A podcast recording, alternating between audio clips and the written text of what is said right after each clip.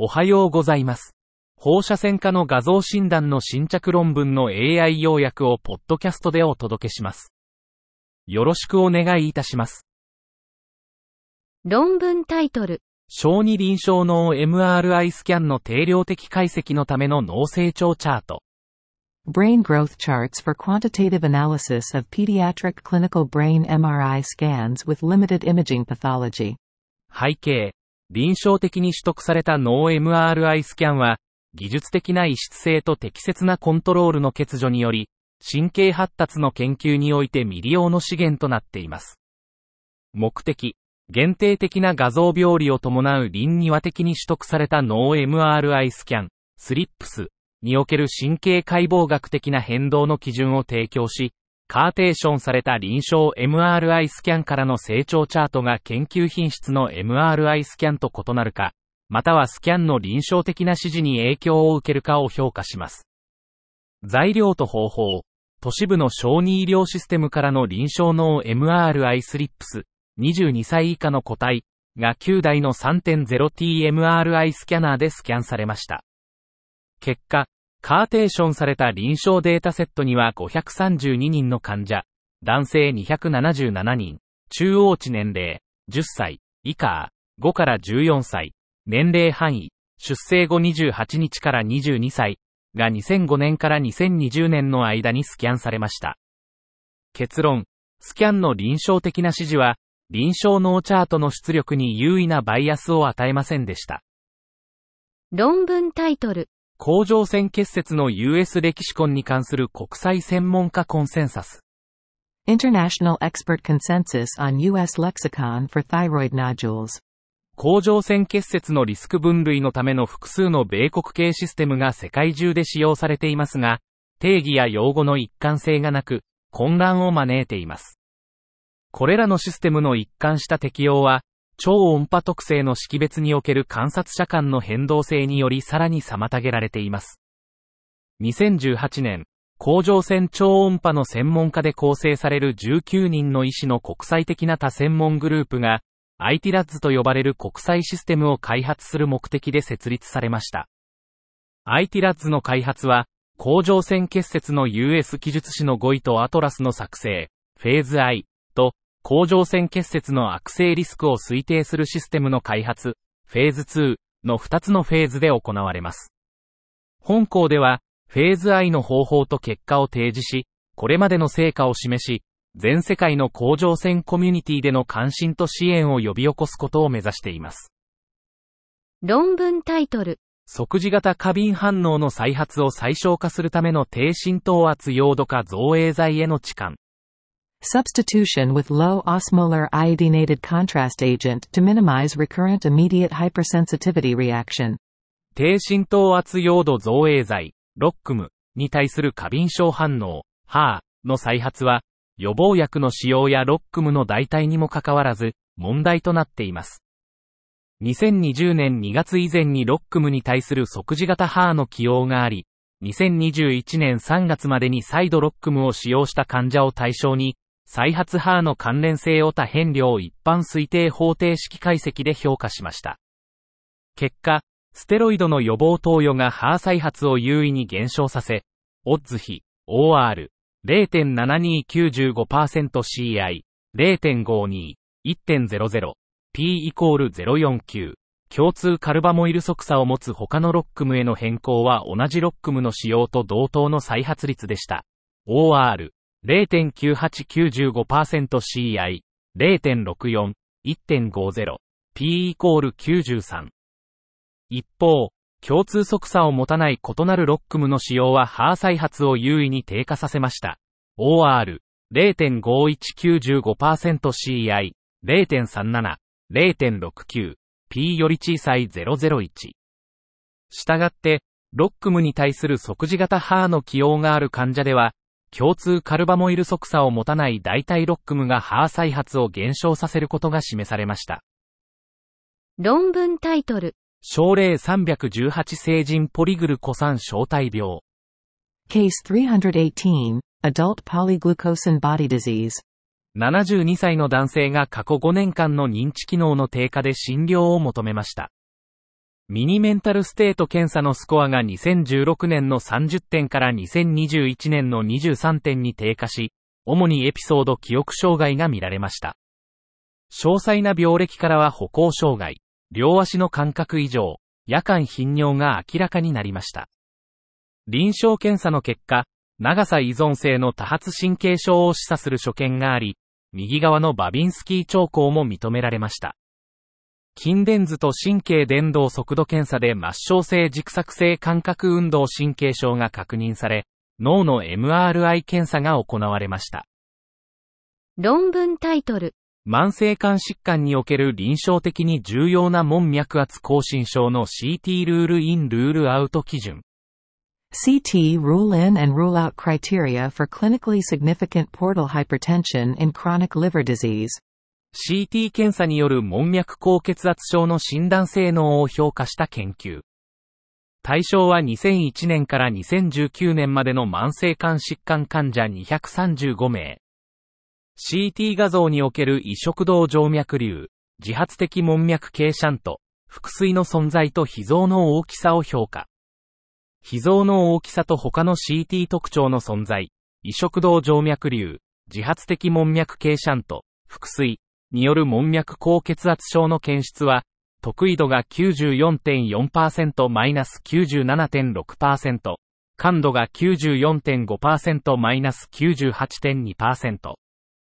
235名の患者のうち、171から185名、72.8%、78.7%が正しく門脈高血圧症の有無を分類、7から13名、3%-5.5% が5分類、42から54名、17.9%、23%が未分類。CT 画像における脾臓の大きさ、移植道静脈瘤、自発的門脈傾斜と、腹水の有無は、慢性肝疾患患者の門脈高血圧症の診断に有用。論文タイトル。ケース322。Case 322. 81歳の男性が定期的な CT 検査で異常所見が見つかり、肺科クリニックに紹介されました。図 1A、1B。2016年に尿管癌のための右側全人尿管摘出術。2015年に膀胱腫瘍の軽尿道的切除術。そして30代で結核性胸膜炎を経験し、慢性化した可能性胸膜炎に合併しました。図 1C。6ヶ月前に右側胸痛と呼吸困難が進行し、活動性結核が見つかりました。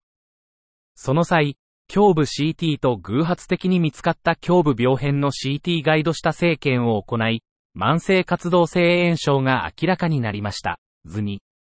高結核薬の開始後、症状が改善し、治療を完了するために自宅に退院しました。その後の CT 検査で病変の増大が認められ、肺科に再紹介されました。検査では軽度の白血球増多、1258セル ×109 マイリットル、中性球優位、82%、C 反応性タンパクの軽度上昇、3.17mg マイデシリットルが認められました。論文タイトル。左前下行子、中心静脈漏。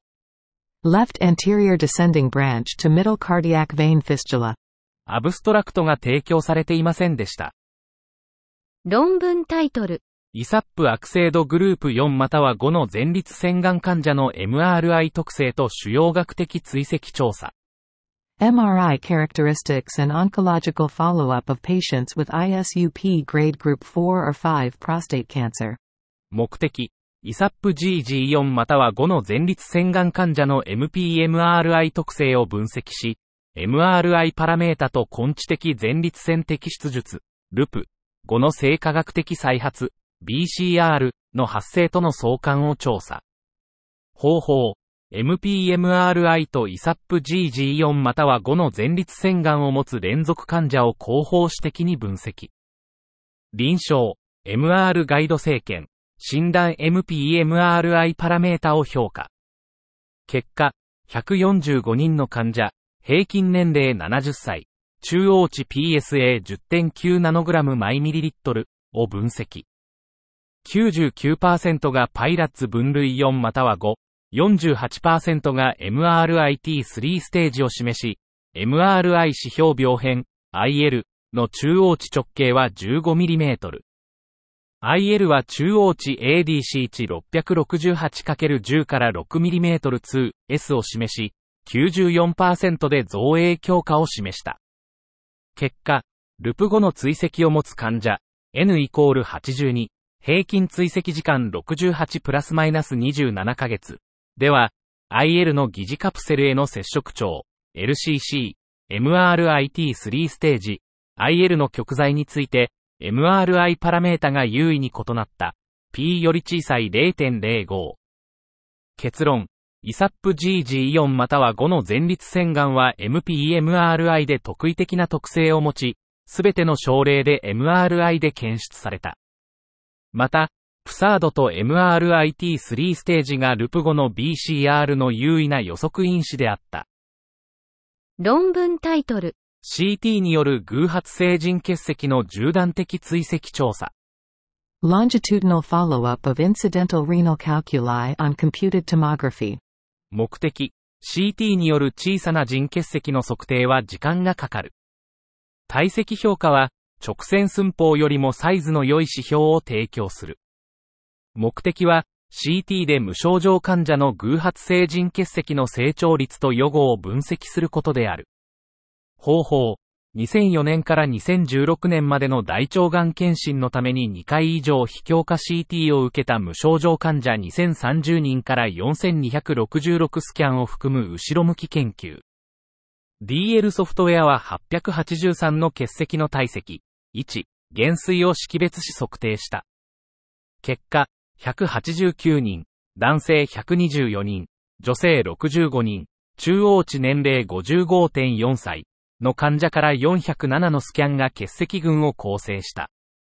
スキャンあたりの結石の中央値数は1、以下、1、2、結石の体積の中央値は17.1立方ミリメートル、以下、7.4、43.6、ピーク減衰の中央値は308負、以下、204、532であった。結論、無症状成人における偶発成人結石の有病率は12.7%で、その約半数が中央値成長率3.3立方ミリメートル、年で追跡中に成長した。論文タイトル。子宮内避妊器具、IUD の CT 画像、予想される所見、予想外の所見、合併症。CT imaging of intrauterine devices, IUD, expected findings, unexpected findings, and complications. 子宮内避妊器、IUD は、銅またはレボノルゲストレルを含み、妊娠を防ぐ長期的な可逆的な避妊法です。IUD の1以上や合併症は、無症状または臨床的に疑われないことが多いため、放射線技師は IUD を慎重に検査する必要があります。通常、IUD は子宮腔内で中央に位置していますが、1以上の IUD は妊娠リスクが高くなります。子宮筋腫やミュラー管異常の存在は、適切な IUD の配置を妨げる可能性があります。IUD の1以上は最も一般的な合併症で、埋め込みや部分的な先行が発生し、除去時に困難を引き起こすことがあります。論文タイトル腎主要細胞種と発色細胞性腎細胞癌の鑑別を目的とした酸素 CT からの単層及び異なる愛のラジオミクス特徴の組み合わせに基づくラジオミクス解析。